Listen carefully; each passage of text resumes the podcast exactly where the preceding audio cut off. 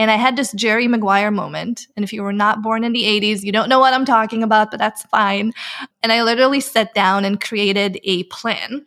Now, this plan was a Word document with like 5 bullet points, but it was a plan. And I went to the CEO and I said, hey, I know that you're so busy bringing in new business and we're growing and it's amazing, but we have a bit of a problem.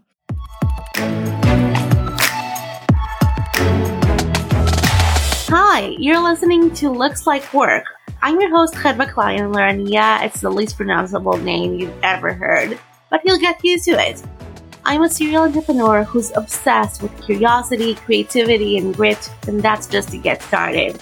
I really can't get enough of learning more about people's career choices. What fulfills them? How do they deal with burnout, with heartbreak? How do they protect their boundaries? And is it all even working? Those are questions that keep me up at night, and I hope to explore here.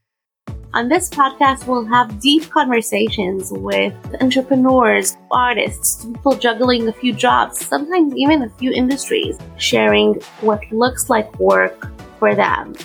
With that, on to the episode. I really hope you'll enjoy it. Hi, Maya. So good to have you. Thank you so much for having me. Excited for our chat today.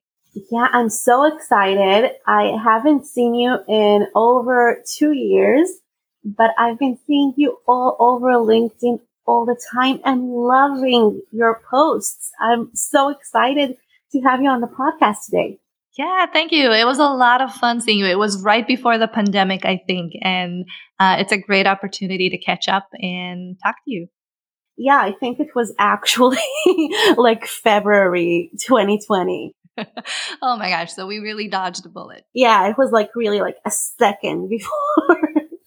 So Maya, let our listeners know a little bit about how we got to know each other. I can tell you that I've been looking up to you as both a professional and a friend and a human being all over. Like since I got to know you, I think was that like around 2016, I think. But in the last few years, you got through like a really exciting and kind of surprising for a lot of people who know you professional shift.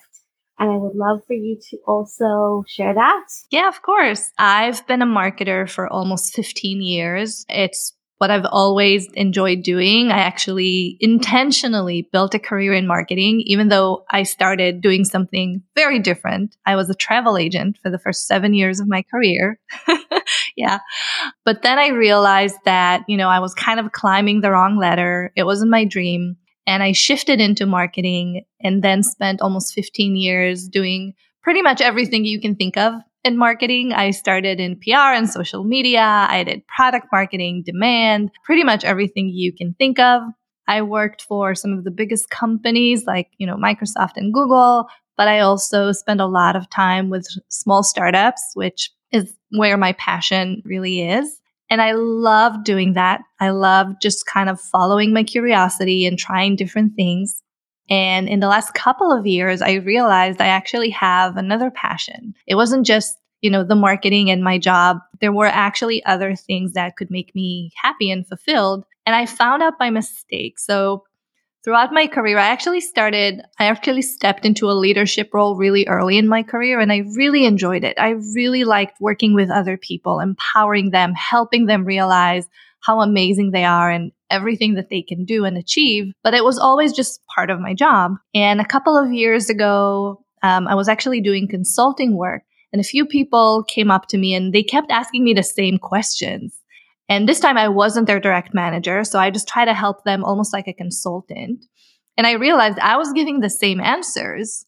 So being me, very practical person, I figured I'm just going to write it down, right? I'll have a blog post. So every time people ask me this question, I can just send them to my blog. Yeah, you can just have a go-to resource. Exactly. And I sat down and I started writing, but instead of a blog, it ended up becoming a book because I had a lot to say.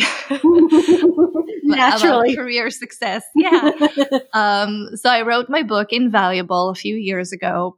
And I spent a lot of time building a community because I realized I mean, I can write a book, but if no one knows who I am, they'll never really have an opportunity to read it. Yeah, like why should we listen to her, right?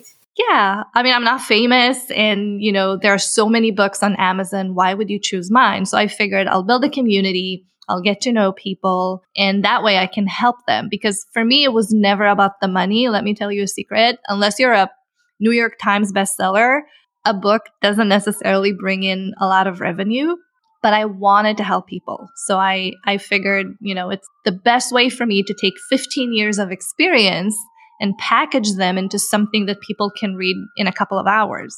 And I really enjoyed that process. But at that point, it still felt like, you know, a side hustle. This is what I do in my spare time. This is the fun stuff. And I went back into marketing, took another full-time VP role, and I enjoyed it very much for the first couple of months. And about 8 or 9 months into the role, I realized something's missing. It has always been my dream to be like the CMO of a Silicon Valley startup. I did it twice. And the second time, it was great, but it just wasn't enough. Yeah, something weird happens when you actually get to fulfill a dream. It could either be a dream come true, or it can make you have to like take a really good long look at yourself and at your dream and figure some stuff out, right? Yeah. And I think just the last 2 years with the pandemic made all of us take a really good hard look at who we are, what we're doing. Are we happy? Is there anything else we can do, you know, that might make us feel even better? And it was actually a very hard decision because I built my identity around being a marketer, right? I've done this for 15 years. It's who I am. It's the reputation that I built. But at the same time, I knew it wasn't all of me. There was more. And I kind of slowly started shifting from Maya the marketer into Maya the career coach. So I want to take kind of a, you know, like a pause here. And it feels a little bit like those commercial breaks right at the cliff. But I want to take a second to look back. First of all, thank you so much for telling your story and for kind of introducing yourself. But you were super humble about it. And I want to give our listeners a little bit more context into who you are and what you've been doing for those like 15 years that you described and what kinds of brands you worked with and at and why that moment of kind of pausing and taking a long hard look at it and deciding to maybe look at other things as well or prioritizing other things is not something to be taken for granted. So we met each other, I think, around 2016 when you were at Microsoft for Startups. And can you tell us what you were doing there and how you got there? Yeah. So funny story. Very early in my career, my first marketing job, I worked for an agency. And one of my clients were Microsoft for Startups. And I remember really enjoying working with the team and actually looking into the startup world. It was really interesting to me.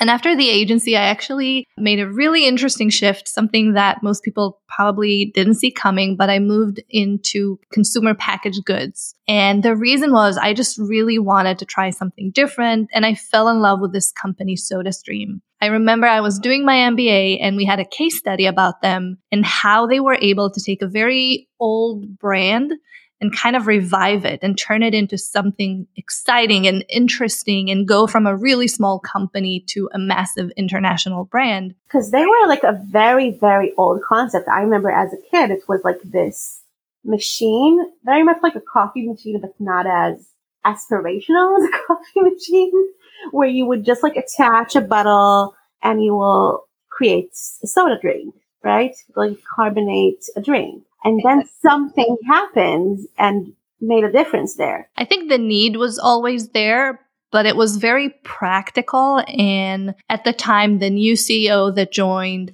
really wanted to look into brand. He really wanted to build the equivalent of the coffee machine. He wanted people to have a habit around soda. He wanted to make it something, to your point, very aspirational or even sexy. And he was able to do that. And they really flourished at the time. They were later acquired by PepsiCo, so definitely did really well. And I just wanted to work for the person who was able to do that.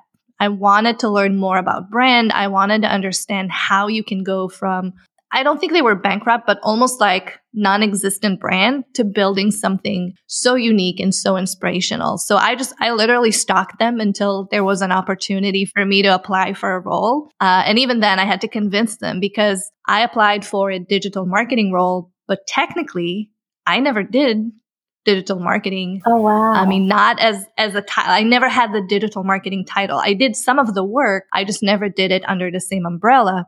And I really had to convince them that I can do this. And I was able to do that, joined the company, had a really, really great team. And I was there for almost 2 years. But what I realized in the process is that I was missing the tech world, the startup world. Because consumer packaged goods, it's very different. It moves a lot slower. There are actual products. I was so used to moving really quickly, breaking things, most sophisticated technology. So this was a little bit different. And while I loved the company, it just wasn't the right thing for me to do. And I remember just reaching out to a couple of friends. And I guess someone heard that, you know, I was thinking about my next move. And the team at Microsoft actually reached out to me because they remembered I did a really good job when we worked at the agency. And they just said, hey, there's this role. I don't know if, it's going to be the best fit for you, but you want to join because the manager you'll be working with is probably the best person you can work for.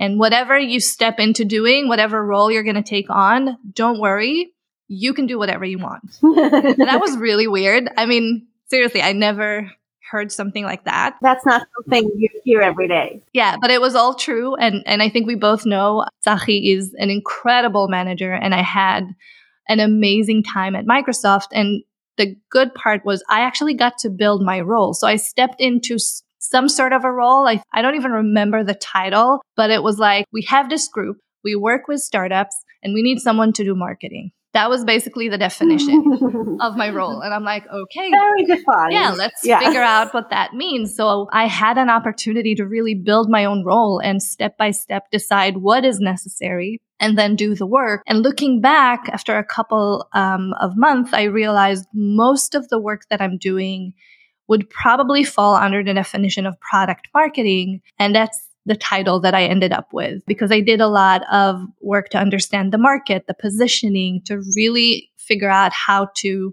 make Microsoft for Startups stand out when there are so many other startup accelerators. And during my time there, we were eventually, I think, considered the best startup accelerator, like the best corporate startup accelerator out there. We were featured everywhere. Totally. I remember at the time as a startup founder, it was definitely the leading brand. I want to note two things about that. So first of all, I remember I stepped into Microsoft Accelerator and I wasn't participant. I was there as part of a different kind of collaboration, and all the other startups there were much more advanced and very different. So I stepped in very lost.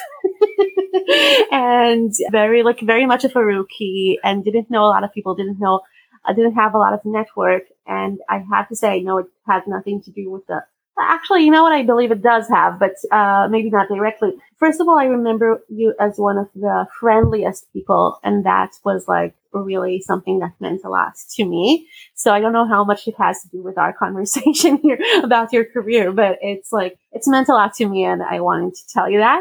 And the other thing I think is, again, you're being very humble, but you were one of the first people there, if not the first, to actually work on marketing.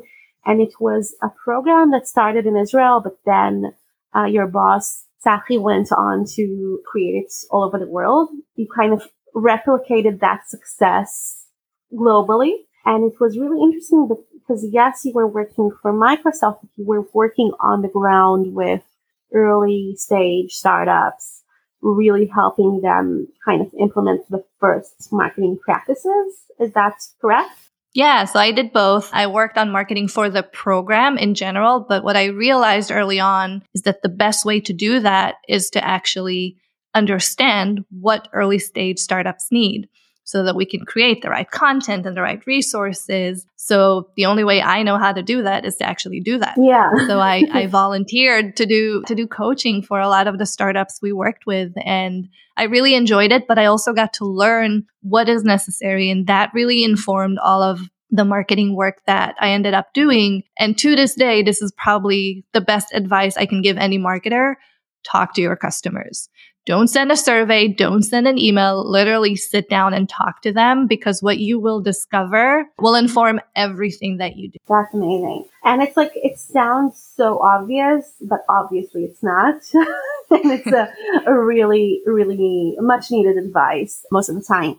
So between that time and the time we were discussing at the top of the conversation, where you kind of have had like this realization, actually what I want to do, or actually a big part of what I want to do is career coaching. You were at Microsoft doing what you described. You were a CMO of a startup. You were consulting at another big tech company. You were a VP of marketing at a Silicon Valley startup. So by the way, you also moved to the Silicon Valley from Israel. And that brings us to that point.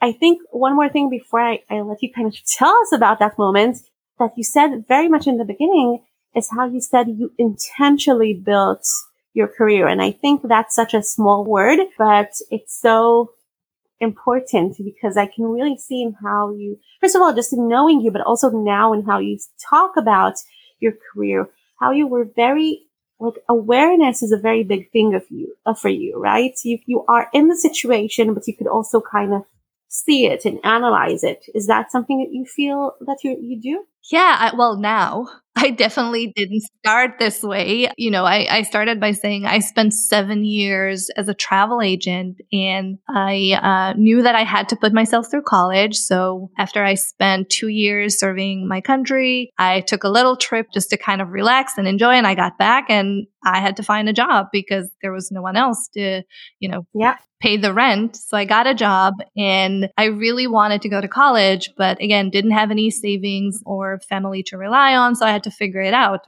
So I took the first job that I could find, but it was also a great job. It was a travel agency, a global company, by the way, about 400 people. And I think I started with like the smallest, most, I wouldn't say insignificant, but like really low level role. So I was doing customer support. And at the time we were giving service 24/7. So basically I would work from 8 a.m. till 8 p.m. or 8 p.m. till 8 a.m. Wow. And I did that for 6 months. Wow. But I learned everything there is to know. There was nothing that I couldn't do, right? I had agents who were there for 10 years and didn't know how to do some of the things that I did, because I had every problem imaginable and I had to solve it. You just had to think on your feet. Yeah. And it was a really great way to learn, right? Because it was condensed and there was no other solution. You sink or swim. So I just had to figure out how to swim. And I learned really quickly. And what happened was one of the leading travel agents at the company kind of noticed me, and she poached me. So she basically said, you had your time, doing customer support, but if you're interested in kind of being my assistant, we're actually going to open an office at the time it was Herzliya, so you can join me. And I was living up north at the time, so for me, that was a big move. They literally relocated me. That was like a foreshadowing. Exactly. It was a lot of fun, and I was learning and I was growing, and it took me a while to understand, while it was, a good job, it wasn't my dream. Like, I didn't look at my boss, oh my God, one day I'm going to have this job. I didn't actually want it. And it was really strange, because for a little while it was really nice, but at some point I realized not the thing that I really want. Was it hard to let go because it was so much better than your previous job? It was hard to let go because eventually when I made the move into marketing, I almost took a step back, because I spent 7 years with that company. I was able to grow a little bit. I was a manager at the time. I had, 2 people reporting to me, and I had to take a step back and take a junior social media manager job, a bit of a pay cut. I moved from a global company with 400 people to a tiny agency with 5 people and no office. We were working from the founder's home. for the first year. Oh, wow. And my family thought I was crazy. I was giving up the safe job, you know, with a future to go to this thing where they do social media. What's social media? Yeah. What is this thing? Do you think it's going to work? That's like 15 years ago. So that's like not as obvious as now. I know, but I almost had a hunch. Like I knew this was going to be probably the most important thing in marketing. I mean, I didn't know it was going to be the most important, but I thought that it was going to be important. And I decided to make the move. And what happened was, yes, I kind of took a step back. But because I had 7 years of work experience, I had work ethics, I knew how a business works. Once I joined that agency, I moved up the ladder really quickly. I was promoted to manager within less than a year. Oh, wow, that's amazing. But here's the thing, not because there was an opening, but because I created that opportunity. And that goes back to awareness and managing my own career. So when I was at the travel agency and I realized this wasn't a thing for me, I started asking, okay, so what is? Yeah. And it took me a while, but I landed on marketing. And then I said, okay, but I don't know anyone who's a marketer. How was that you landed in marketing? Were you like super passionate about social media? Or was it like something else that kind of made you find it? So it was actually, I was doing my bachelor's at the time and I decided to, I had two majors, so finance and marketing. And I really hated finance and I liked marketing. And I thought, ooh, if I could do this, you know, for a living, that would be nice. But I didn't know anyone who was a marketer. So I had no one to ask. I Googled it. And what I came up with is you can be a communications manager or I don't even remember the other one. There was like, they called it like Marcom at the time, right? Yeah, like, exactly. Yeah. And that wasn't exactly what I was aiming for, but I knew I needed to do something. And we didn't even have a marketing department at the travel agency. So I really had to figure out what to do. Am I going to leave and just try my luck somewhere else? Am I going to keep climbing the ladder, even though I know it's the wrong ladder with that company? Just because that's like kind of the accessible ladder.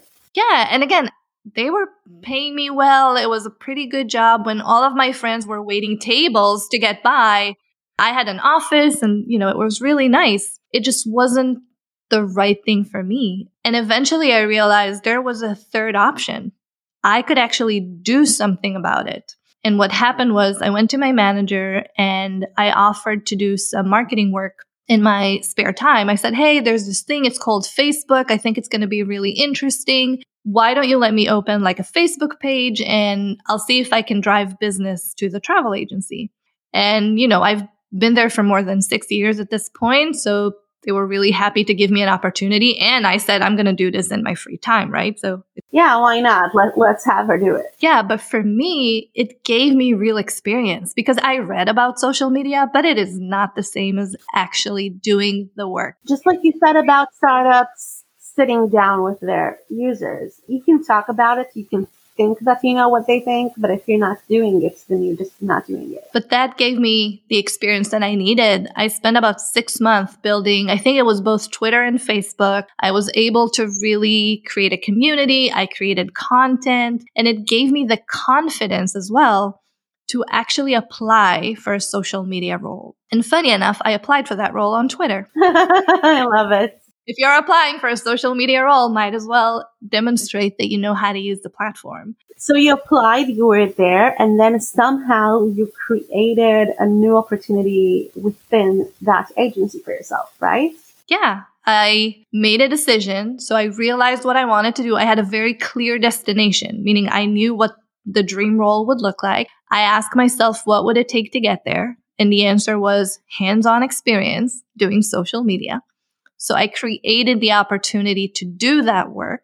So when I eventually applied, maybe I didn't have a ton of experience, but I had enough to get them interested. And again, that was a junior role, right? If I was trying to apply for a director role, no one would even talk to me. But because I applied for a junior role, it was enough. It was a very easy decision for me. It was very difficult for my family at the time, but it seemed like a no-brainer and I loved it. And I think because I loved it and because at that point I realized, hey, I don't have to wait for things to happen to me. I can actually create opportunities. So when I joined that social media agency, it happened again. And the thing was, we were growing really quickly. We were growing so fast that we were not able to hire enough people to actually support the amount of customers we had. And things were starting to fall apart and it didn't look great. And I remember it really bugged me because I loved the company. I loved what we were doing. I was so proud of the work that we were delivering. And I didn't want, anyone to think that we're not doing a good job. And I had this Jerry Maguire moment. If you were not born in the 80s, you don't know what I'm talking about, but that's fine. And I literally sat down and created a plan. Now, this plan was a Word document with like 5 bullet points, but it was a plan. I love it. And I went to the CEO and I said, hey, I know that you're so busy bringing in new business and we're growing and it's amazing, but we have a bit of a problem. We don't have enough consistency. There are 5 different account managers. They each do whatever they want. There's no one to actually supervise and make sure that we're delivering quality work. So I think you need to hire a manager. You're speaking my language as an agency owner right now. I'm like kind of internally nodding my head so strongly. Oh my God. So you said you have to hire a manager. Exactly. And hey, I'm here. I didn't even have to do that. At that point, the CEO, he just looked at me and I remember he was smiling and he said, great, you're the new manager. Go figure it out. Congrats, you're it. I literally created that opportunity. And amazing. I love it. Here's the thing though. I think it's important to note. I don't think I have or had at that point anything special. So there were other account managers. We were all doing pretty much the same work. I think any one of those people could have done the same thing. You had 2 things though, just from hearing this story. And you probably have different words for them, but just me as like as a manager doing this, I love it. I couldn't love it more. And one thing is you had perspective, just being able to look. We were talking before about your self-awareness, but you also had awareness to your surroundings. Hey, like what's happening here? What could help, right? And then the second thing is initiative, which is any manager's dream, someone who has initiative. I would say most, unfortunately. Doesn't always work that way, but that's exactly what I teach people, right? You own your career, not a company, not a manager. Anything you want to do and achieve, you can if you create those opportunities. They're not always going to come to you. And yes, you can sit and wait and hope and maybe someone will notice you and maybe it will be your turn, but why rely on maybe when you can have a sure thing? And I have done this throughout my career. You have to take initiative because at the end of the day, the only person in control of your career is you. And this is kind of funny because for the first 20 years of our lives, we are conditioned to think that someone else is in control, right? Early on, it's our parents. They tell us what to do. Then you go to school and your teachers tell you what to do. You go to college and still you have professors and you have the education system and everything is laid out and you know what to do. So when you get to the workforce, you think, okay, someone else is just going to tell me what to do and I'm just going to follow the rules. But that's actually not ideal. Yeah, and some people can do that their entire careers and it's valid. It's just like not the full scope. Yeah, I think you'll be missing out on a lot of opportunities because no one will care about your career as much as you do.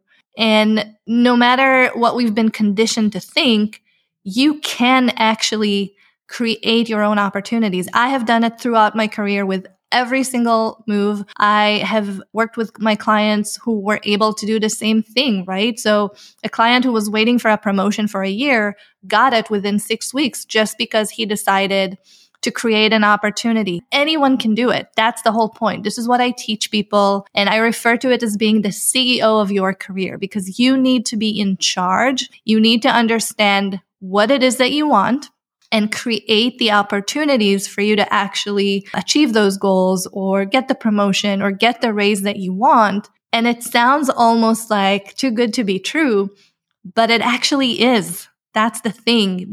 People can do that in any industry, right? Yep. You don't have to be in a specific location. Like, yes, I guess that in some industries or in some jobs, there will be maybe more openness to allowing that. And as you said, like, unfortunately, not every boss loves initiative, but basically it's kind of more like a trait than, or like a habit than something that is tied to a specific time in your life or your career. Is that true? Does that connect? Yeah, I would say it's a skill that you develop. And that's exactly what I teach people to do with my book and with my course, because I know as long as it doesn't defy the rules of physics, you can pretty much do anything you set your mind to, as long as, one, you have a goal. So it's very specific. You know what you want. You figure out what it takes to get there. And I teach you how to do that. And lastly, you actually follow through consistently. And this is where most people actually drop off, because, you know, I see a lot of people writing down their goals and they're passionate and they're excited and they do one thing and maybe it's not perfect and they figure, oh, I'm just not good enough, or I probably can't do it. And they step away and they never get back to it. That's so interesting, because I was going to ask, is it harder for people to kind of find what their dream or their goal is, or then go after it? And you kind of answered it in advance. Yeah, I mean, for different people, they'll have different challenges. I did work with people who were either multi-passionate, so they love a lot of things and they don't know what to choose, or they actually have no idea where to get started, because we have this notion that you're supposed to find your passion, but that's not how it works. You don't find your passion. It's not there waiting. You actually create it. You find something that's interesting or maybe a little appealing, and you learn about it and you immerse yourself and you find people who do it. You know, that story that you told before about like Googling marketing, that resonated with me so much, because I was going to study social work, and then, very long story, they didn't want to accept me because I wasn't 20 yet. I convinced them. Once they were convinced, they no longer wanted to do that, which probably proves their point. But then I was trying to think, because yes, exactly as you said, we are expected to have this either like just work in order to be a breadwinner, or we're expected to have like this big, all-encompassing dream that will also last our entire careers and lifetimes. And we shouldn't ever decide that we want something else. And it's very suffocating. And I remember just like trying, like just sitting down and thinking, what do I love to do in life? Like not what do I want to do for the next 20 years or 40 years? What do I like to do? I'm a bookworm. What do you have? Like, what skills do I have? I'm bilingual. And hey, I can translate. Is that a profession? Is that something that people do? Googling it. Oh, there's like a translation course at college. And I think I love what you said, because it's like, hey, like it doesn't have to be, it could be very big, but it doesn't have to be the one huge thing that you are kind of in love with and that you never think about anything else, right? Yeah, because we're not all at the same place in our careers and our lives, right? I actually knew after I stepped into marketing, I realized very quickly that my goal was to be CMO. One, because I loved marketing, I wanted to keep doing it. And two, I wanted to be in charge. That was my thing. I was, you can call it hungry for power, but for me, it comes from a place of making an impact. And the most impact that I could have is if I lead marketing. But I had that goal for almost 10 years before it became a reality. And I had a plan. Yeah. I didn't know what to do. Like, I couldn't move from 0 to 100, right? But I kind of reversed engineer. What are the things that I'm going to need to learn about, and what are the skills I'll need to acquire to eventually get there? So every time that I had to make a career decision, it was so much easier for me because I knew what I was optimizing for. You could like measure it against that goal. Yeah. I mean, just as an example, when I didn't actually decide to leave Microsoft. I just realized, hey, I've done this role for about 2.5 years. I feel like I need a new challenge. And I was looking internally for other roles, but at the same time, I didn't want to limit myself. So I was also looking externally. And I was lucky enough to have to choose between two options. Do I stay with Microsoft and do a more senior role? Or I was actually afforded the opportunity to lead marketing for a small startup. For me, because I knew my goal was to be CMO, it was an easy choice. But if you were optimizing, let's say, for salary, right? There are seasons in our lives where we actually need that income. So maybe I would have stayed with Microsoft because they offered more, to be honest. Knowing where you're going is a really good way to help you make career decisions. And it was the right decision for me at that time, but someone else would have made a different decision. For sure. I love that because that really gives you a lot of power, no matter where you are, because you can't be responsible or have control necessarily. Yes, you can create opportunities. Sometimes the companies will be created and come, sometimes not. But you can have control on kind of how you think about it and how do you measure it and how, like, what's your judgment call is. And that gives, like, in a world that is so full of noise, that kind of helps tone down the noise a little and have some more clarity. Yeah, I think so. And I don't like ambiguity. Yeah. Somehow I could imagine that. Yeah, I like to have things in order and to know what to expect. Although I'm learning to live with the unknown, that is what happens when you start your own business. It's a bit of a different journey. Yeah, for sure. It was just so helpful. And again, this is one of the things that I teach people. You don't have to have the 10 years plan, right? For me, that was really long term because I knew what I wanted. But as long as you know what's coming next, then again, you can create those opportunities. You can figure out what you're optimizing for. Because if you don't know where you're going, think about it like getting into an Uber. You have to put in a specific address. Otherwise, you're not going anywhere. And it's the same with your career. As long as you know where you want to go, you'll create the opportunities, you'll make better choices, and you'll work on gaining the skills that you actually need instead of doing busy work that's not going to get you anywhere. Yeah. And I think also, as someone who does believe in serendipity, I think when you try to plan and try to be very conscientious of things, then actually that leaves more space for the unknown and for serendipity and to kind of be able to accept it without completely spinning, because you kind of are just calmer, right? I know I am. Okay, so we're running out of time, but I want to ask you. So first of all, just kind of a comment is, like, what we haven't spoken about at all is that you used to have this amazing marketing podcast in Hebrew with our friend Dina. And I'm kind of, like, just thinking while you were talking about, like, how we spoke about how aware you are and how good you are at analyzing things. But I think, like, you have this real tendency of wanting to share that and to share that knowledge and kind of keep the ball rolling, see that, you know, you are able to then provide that knowledge or make it easier for other people. And I feel like that's what you're now doing with your new world of career coaching. Can you tell us a little bit more about that? Like, what is it that you do within that course? What's your goal? What are your dreams? What's exciting for you right now? So funny enough, like everything else, I think this idea started a while back, way before I actually thought about, oh, I want to start my own business. I think a couple of years ago, I did an exercise trying to find my one word. I wanted to have one thing that kind of defines what drives me. And I remember doing the exercise and I ended up with the word impact. And I looked at my career in marketing and I said, oh yeah, definitely, that is what drove me. I always wanted to make an impact. I wanted to help the company. I wanted to bring in more revenue. That is what allowed me to feel fulfilled. And then slowly, I also started asking myself, but who else am I impacting? And to your point, at the time, I had the podcast with Dina, and that was a different way of making an impact. I wanted to help more people understand marketing, understand how to get into marketing, and learn.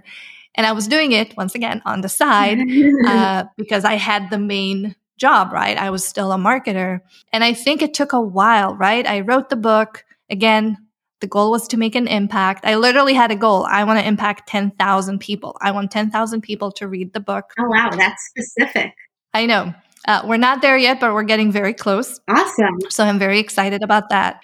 And I think at some point in the last couple of months, I realized that that desire to make an impact has completely shifted into the helping people as opposed to helping a company.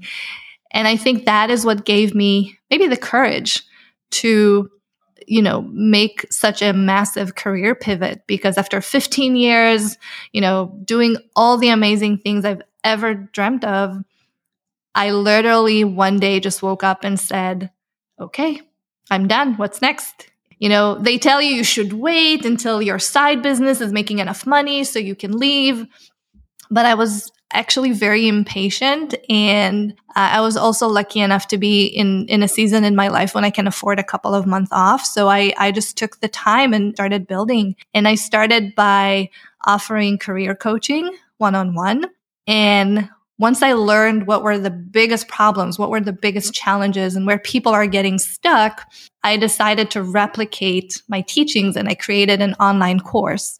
And it's called Career Success Secrets. And it's basically my strategy on how to create your own opportunities and get the job, the promotion, the raise, whatever it is that you're looking for. And it includes three different things. One is the strategy. So what is the goal? What are you trying to achieve? And I help you figure out what it takes to get there. Number two is mindset. We started talking about this, but you can have all the plans in the world. But if you do not believe in yourself, if you don't have the confidence to actually take action, it will never happen. So I think that is crucial. And I teach that. And number three is having systems in place, systems that will keep you accountable so you can stay consistent. Because again, you can have the best plans, but if you don't actually follow through, because your career, I like to think about it like going to the gym. You can't go once and expect to have a six-pack, right? Right. It's the same with your career. It's a process. You have to keep doing it over and over and over again for a long period of time to actually see results. But when you build the muscle, it actually gets easier. And that's what I teach people to do. That is amazing. And where can people find that? Where can people find you? Yeah. So obviously on LinkedIn, I'm Maya Grossman, but you can also go to mayagrossman.com and learn about all of my services and everything that I do. That's amazing. And I highly, highly, highly recommend following Maya on LinkedIn. I have been like following, and sometimes I will just like see that I've missed a couple of them and go back and read them because A, they're so good and they resonate. And B, I have to say, they're written so well. I really enjoy them, even for just like how you write them and structure them. I love them. I think that's another book in the making, Maya. You have to think about it. Thank you. Well, funny enough, my journey with LinkedIn is very similar to everything that I teach people about their career. When I started, no one knew who I was. I had no followers and no one liked my content. It wasn't great. But I asked questions and I iterated and I posted 5 days a week for 5 months. Oh, wow. That's like 112 posts before I actually started seeing traction. That onto itself, if I wasn't sold on your course before, if you want to learn how to be accountable and follow up from someone, you should do it from someone who has posted 5 days a week for 5 months on LinkedIn. That is amazing, Maya. Like, I don't know, I'm trying to be accountable to post once a week and it's a challenge. It's really about mindset and having a process again. But we can talk about that offline. I'll give you LinkedIn tips. We will. We definitely will. Maya, thank you so much for coming on Looks Like Work. I'm going to put all the links in the show notes so people can find you and follow you and get inspired by you, whether it's from your LinkedIn commitment, your course, or anything of all the other amazing things that you do. I really appreciate you. And I'm so happy to have had like this opportunity to also catch up. Yeah, likewise. We should do it more often. For sure. Thank you for listening to Looks Like Work. You can find resources, links, and of course the episode's show notes at roomsandwords.com. That's rooms, like a room, and words, and like an and.com. And if you enjoyed this episode, I really, really hope that you like my newsletter too. My newsletter is something that I send out every week, and I share thoughts, links, books, and just other things that I find thought-provoking, interesting, somehow contributing to these conversations that we're having here, or sometimes just joyously distracting. Again, the newsletter is sent out every week, and you can find the link to sign up on my website at roomsandwords.com. And I really hope to see you there, and of course to see you here next week. Have a good one.